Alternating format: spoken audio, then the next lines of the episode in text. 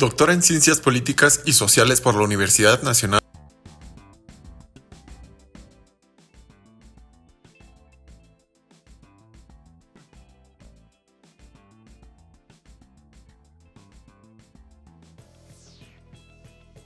Autónoma de México. Investigadora, profesora y escritora mexicana. Bienvenidas, bienvenidos a este diario público especial. Estamos en un lugar maravilloso y vamos a hablar con la mujer que logró este espacio y muchas cosas en Zacatecas. Gracias a nuestra audiencia de Chicago, de SPR, Spanish Public Media, hasta allá, hasta Illinois, estamos trabajando para ustedes desde este diario público y a los medios públicos universitarios y de los estados que nos siguen y nuestras plataformas. Muchas gracias por estar aquí. A 62 kilómetros de Zacatecas, en Villanueva, nació Irma Valerio, a quien le doy la bienvenida a este diario público. Irma, qué bueno que estés aquí, encantada de platicar contigo. Buenas tardes, no, yo les agradezco mucho y estoy feliz de que venga tu hijo Emilio a hacernos este este trabajo que ustedes hacen con tanta calidad y con tanto cariño y con esa sensibilidad de seres humanos que vamos un poquito más allá. Les digo, el conocimiento es una cosa, pero el conocimiento sin cultura yo creo que no, no podemos los seres humanos ir más allá. Entonces es ese adendum que yo pongo justamente de el goce de las bellas artes. Ya dijiste la palabra clave de este programa, cultura. Pero quiero empezar por el principio. Naciste en Villanueva. ¿Cómo fue tu infancia, Irma Valerio, y cómo llegas a Zacatecas? Bueno, yo nací en un pueblo que les digo, estoy orgullosa de donde vengo. Es un pueblo donde se venera a, pues a nuestro querido San Judas Tadeo. Y ese pueblo era todavía con empedrado, árboles en las calles, las puertas tenían, eran de madera. Recientemente voy y digo, ay, pues ya todas las puertas son de, de fierro. Aquí nuestro herrero se hizo rico y ojalá y se hubieran seguido conservando esas, esas puertas de madera. Y pues era un ambiente muy familiar. Mis padres tenían un rancho adelante por la carretera Guadalajara, al que nosotros siempre nos llevaban los fines de semana. Yo pienso que a mí me llegó la sensibilidad por el arte justamente a través de la naturaleza, de vivir, de que mi madre nos llevaba al río, de que veíamos los árboles, de que nos levantaba, vengan a ver el amanecer, vengan a ver el atardecer, y nos cuestionaba. Así de niños, yo tenía nueve años cuando mi madre murió, pero recuerdo que nos decía, a ver, ¿y tú qué ves en el río? yo le decía pues las, la arena, las piedras, eh, los ajolotes, que yo les digo ahora, a un niño le preguntas qué son los ajolotes, y pues yo creo que no sabemos, o sea, también es un animalito en extinción. Uh, ¿Y qué más ves? Pues el, el, reflejo de los, el reflejo de los árboles yo no lo había advertido, me decía, a ver, aquí se ve cómo se refleja el árbol. Y nos llevaba también en las tardes, vamos a ver el atardecer, y mi padre sembraba trigo, entonces nos caminábamos por los surcos y con las manos encima del trigo para sentir esa, las espigas. Y bueno, si estamos dirigidos justamente a, a, a nuestras personas que se van a buscar otros destinos en otro país, a mí me ha tocado estar en Los Ángeles y yo sé que pues ellos vivieron estas infancias igual que yo en sus pueblos, supongo. De los ranchos, pero lo importante la didáctica de tu mamá, o la forma de decirte qué miran en la naturaleza, porque te, te enseñó a contemplar, que es muy importante en el arte, saber mirar y más contemplar. Sí, saber, saber mirar es eso y y justamente pues un poco de introspección, en que si, si tú eres capaz de contemplar un atardecer, un amanecer, pues justamente yo digo que el arte, a través del arte, somos mejores seres humanos. Por eso a mí me interesa tanto que los niños aquí en Zacatecas vengan a los museos, vengan a las galerías y vengan a vivir el arte. Digo, a mí me, me ha tocado ir y llevar exposiciones a, a Los Ángeles, justamente con nuestros connacionales. Y pues eh, ellos se sienten muy orgullosos. En esa ocasión que yo fui a Los Ángeles y llevamos una exposición, uh, fue muy sorpresivo que de pronto llegan pues la televisión del condado de Orange y de otro condado y todo. Y fue una reflexión que ellos hicieron y me dijeron, mire, qué interesante que, por ejemplo, ellos tienen sus grupos aquí de, de migrantes, pues de un pueblo, de otro pueblo, de otro pueblo, pero lo más interesante es que les traigan el arte y la cultura de, de su estado. Es muy importante porque aquí, Zacatecas, como ustedes saben, es uno de los estados que más mano de obra aportan para Estados Unidos. Tenemos, de hecho, más población en Estados Unidos que en Zacatecas, pero se, se lleva mucho el trabajo, la mano de obra, pero el arte, se está llevando el arte, porque además Zacatecas es una de grandes artistas a quienes además Irma Valerio ha conocido, a muchos de ellos, a Rafael Coronel, a Pedro Coronel, a Manuel Felgueres, ¿Tú conociste? Sí, me ha tocado convivir justamente con, pues, con grandes referencias en el arte mexicano que hicieron grandes aportaciones al arte nacional, incluso al arte internacional. Pues justo quiero señalarles que aquí atrás de nosotros tenemos una obra de, del maestro Manuel Felgueres que desafortunadamente pues nos eh, trascendió a otro plano por esta pandemia que hemos tenido a, a, nivel mundial y que nos ha afectado a todos. En junio va a ser en junio va a ser sí, ya va a ser Tenemos un año. también una escultura que es una pieza muy interesante y bueno, de, también les platico que me tocó un, el Museo Felgueres justamente, me tocó unas conferencias con maestros de la Universidad de Madrid donde venían analizando la escultura en México y la escultura de Sebastián, porque sabemos que Sebastián casi en todos los estados, en las Sí. entradas de las capitales sobre todo, hay una escultura de, de Sebastián. Sebastián. Entonces ellos venían analizando eh, esta, estas rutas de la escultura. Y lo que yo aprendí con ellos es que el maestro Felgueres, bueno, es importante porque hizo ese aporte a, a la, a la ruptura que, bueno, a partir de entonces el arte, el arte es, ah, pues cambió, ¿sí? Como tenemos aquí un arte geométrico, un arte, este, pues con otro, con otro lenguaje que era lo que estábamos acostumbrados. Pero ellos se referían justamente a la escultura que él hacía que la escultura, esos bloques se aligeraran justamente con unos tensores que pone. Esos tensores que él pone hace que esos grandes bloques de acero, de bronce, se vean ligeros. Y bueno, pues eh, es justamente de nuestros artistas, que son un referente nacional. Igualmente atrás de nosotros tenemos al maestro Ismael Martínez Guardado. Guardado. El maestro Ismael Martínez Guardado, pues es eh, también un ícono en la plástica zacatecana y nacional. Ismael, um, en la ciudad sobre todo, es el artista que más obra pública tiene. Tiene un vitral hermosísimo en la presidencia municipal, tiene el Prometeo en la universidad, tiene el Congreso del Estado Mural. Entonces, es uno de nuestros artistas muy, muy prolíficos, muy creativos. Y déjame decirle a nuestras audiencias que aquí tenemos a dos mujeres.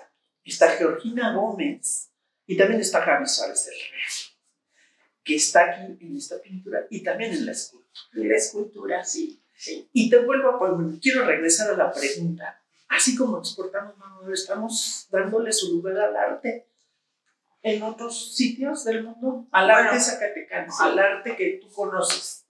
Yo creo que estamos en deuda todavía con eso. O sea, sí se han hecho pequeños esfuerzos, pero la verdad tenemos eh, tantos artistas, tantos seres creativos de calidad universal. Podemos ponerlos, colocarlos en cualquier museo del mundo. Sí, nosotros vemos estas obras y son dignas de cualquier museo del mundo. Allá enfrente de mí, pues tenemos una acuarela de Pedro Coronel. Pedro Coronel es uno de nuestros artistas que tiene un gran museo que hay poca obra de su autoría, pero él se dedicó hacer un gran acervo. En, en esa vida de, de, ser creativo se dedicó a coleccionar um, arte del mundo y finalmente su generosidad hizo que lo donara a Zacatecas y tenemos un gran museo de calidad mundial, el Museo Pedro Coronel. Sí, donde encuentras a otros artistas también que a él le gustaban. Es interesante estar en el Museo Pedro Coronel, porque es un, es un museo donde hay un, muchos universos. Ahora, muchos como tú dices, sí. todos los universos que puede haber y en el arte mucho más. 30 años tiene Irma Valerio trabajando y este esfuerzo, este lugar en donde estamos tiene su historia. Y yo quiero que en un recorrido un poco, quizá apresurado, pero preciso, nos digas, ¿Qué han sido estos 30 años para ti en donde has forjado coleccionistas, en donde nos has enseñado a mirar el arte? Pero para Irma Valerio, ¿qué significaron estos 30 años?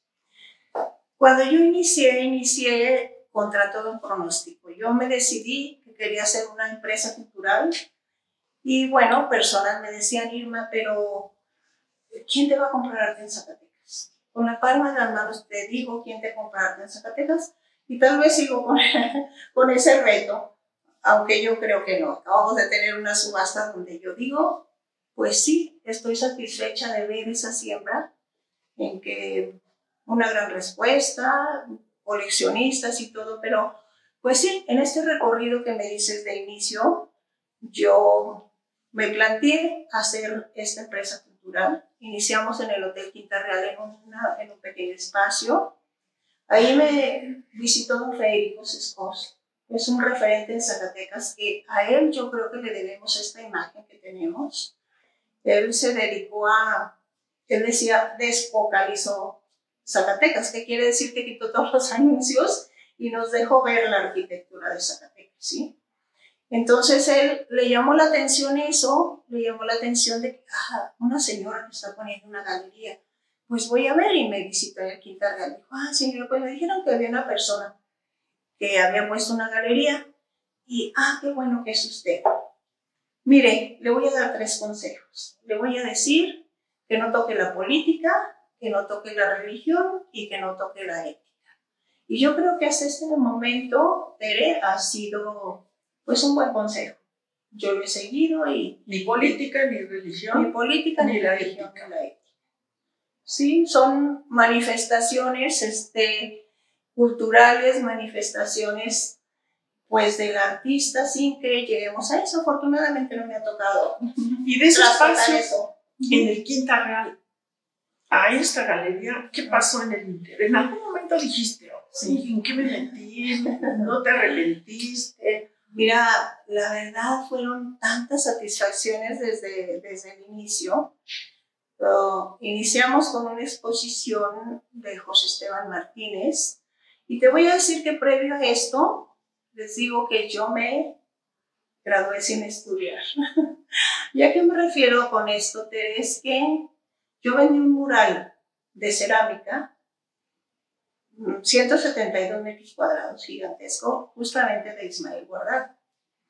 Era una persona muy importante este, de televisión en México, que yo lo conocía y me dijo, oye, imagínate que ando buscando esto. Le dije, bueno, yo te, yo te lo consigo, yo te hago unas propuestas. Lo visité en Ciudad de México, eh, me dijo que iba a ser solamente en su oficina. Llegué y no, era justamente en su casa donde tenía su proyecto. Llego y mi cita era con 10 arquitectos y en una sala enorme con un montón de planos. Y, y bueno, tuve que estar disertando, hacer una disertación con todos estos arquitectos, mi propuesta, que era lo que ellos querían.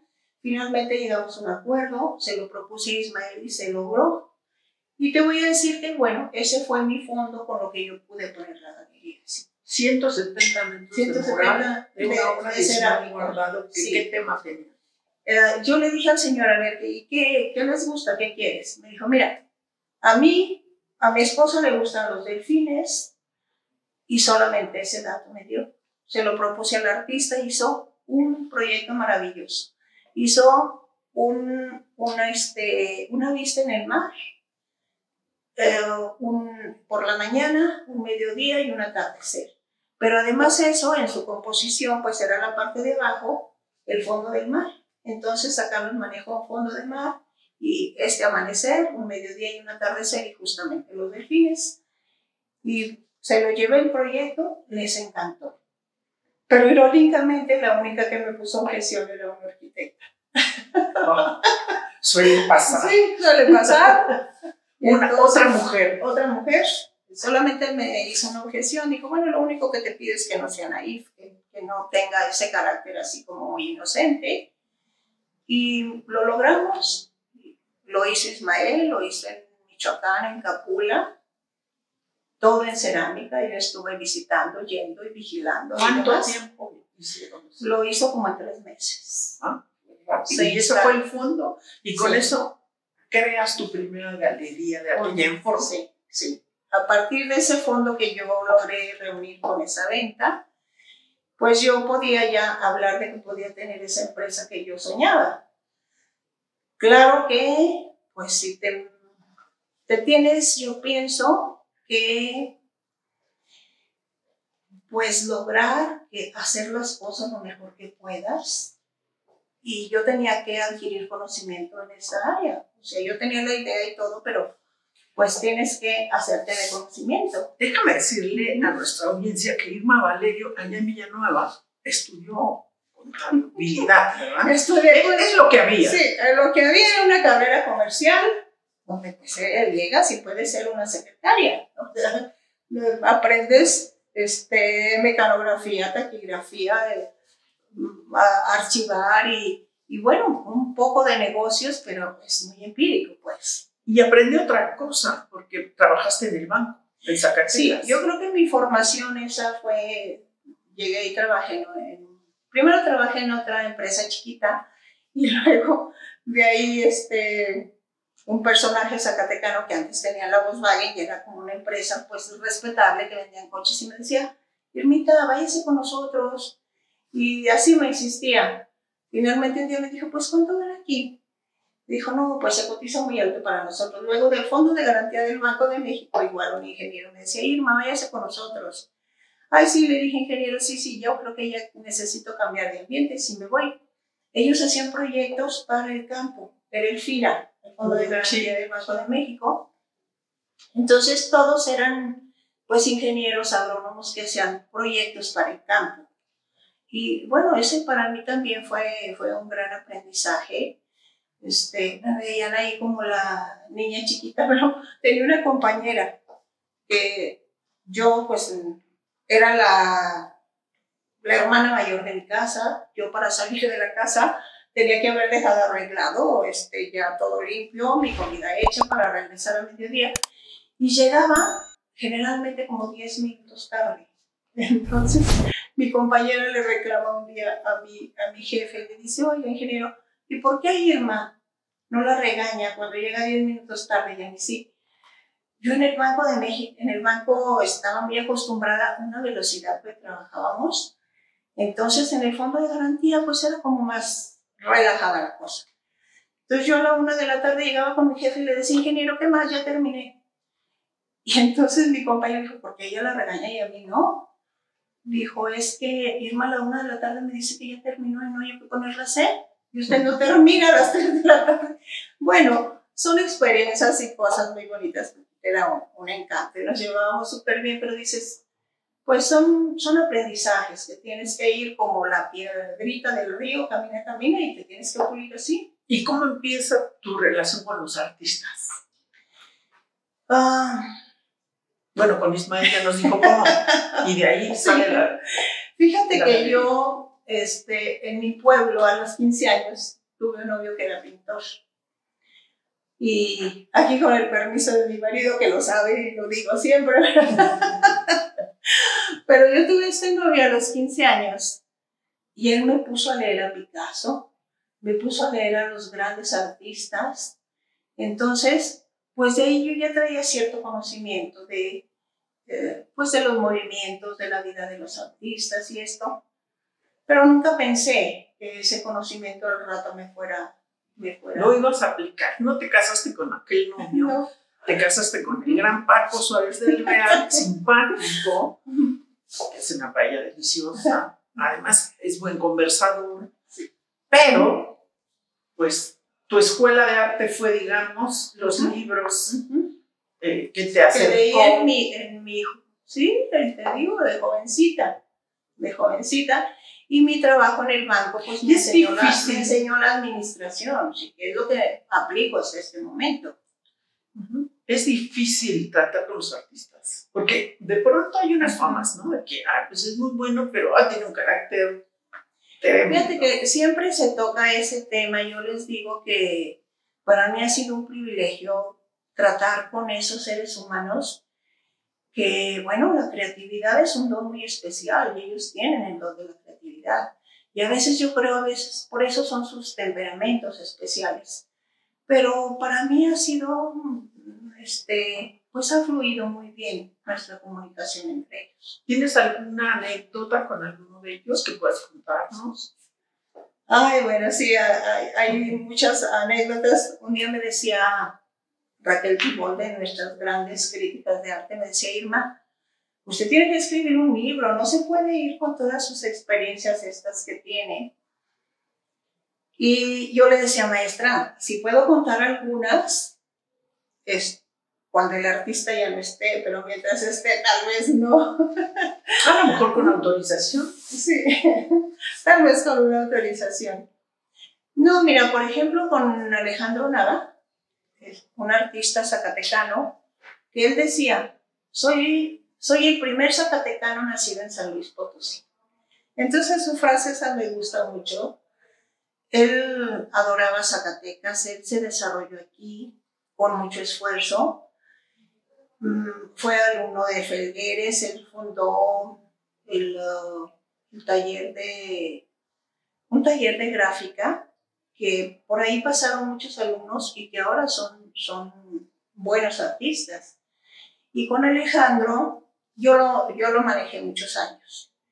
Y con una amiga, Rita Galé, que tenía una galería en Milán y que su esposo tenía el taller de gráfica, me atrevo a decir, más importante en Europa, porque ahí grababan los grandes grabadores europeos, Nimo Paladino, cosas, todos los de, el, este, de los 50 a los 1000 eran los artistas importantes en el mundo, grabaron con Giorgio.